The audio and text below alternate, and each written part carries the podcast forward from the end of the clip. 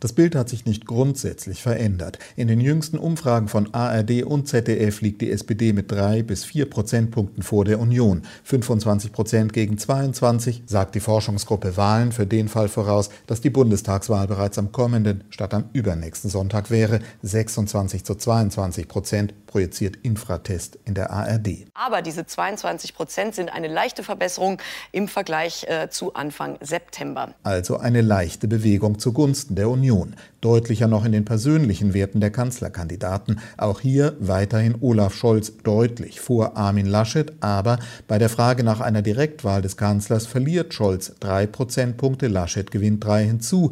Bei den Zufriedenheitswerten verschieben sich die Zahlen im Vergleich zum Monatsbeginn sogar um je fünf Prozente nach oben und unten. Ich glaube, dass die Trendwende eingeleitet ist, sagt CSU-Chef Markus Söder am Vormittag in der Aufzeichnung des Deutschlandfunk-Interviews der Woche.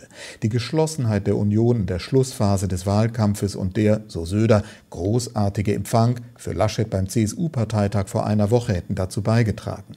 Zugleich gesteht Söder ein, von den ursprünglichen Zielen, 30 Prozent hatte der CSU-Chef zu Beginn des Wahlkampfes genannt, ist die Union weit entfernt. Ja, man muss jetzt dann realistisch sein und ein bisschen kleinere Brötchen backen. Ähm, und deswegen ist im Moment das zentrale Ziel, vor die SPD zu kommen, denn das bedeutet dann den Regierungsauftrag zu haben. In der vergangenen Woche hatte Armin Laschet im Deutschlandfunk noch erklärt, nicht derjenige, der am Wahlabend die Nummer eins sei, werde automatisch Bundeskanzler.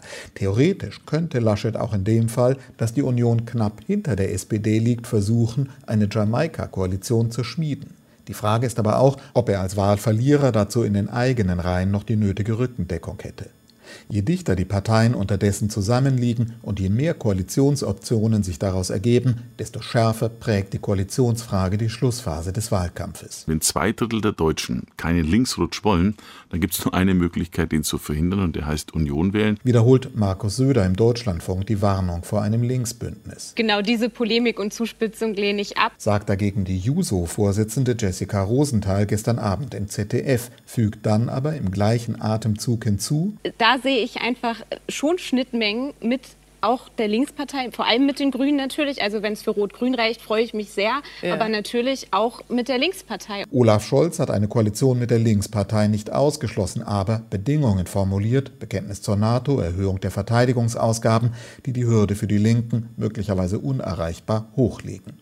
Äußerungen vom linken Parteiflügel der SPD, wie die der Juso-Chefin, setzen einen anderen Akzent und bieten der Union Angriffsflächen.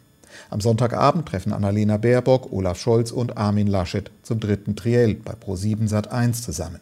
82 Prozent der Befragten meinen im ZDF-Politbarometer, der Wahlausgang sei noch offen. 25 Prozent haben in der ARD-Umfrage noch keine Präferenz, welche Partei die neue Regierung anführen soll.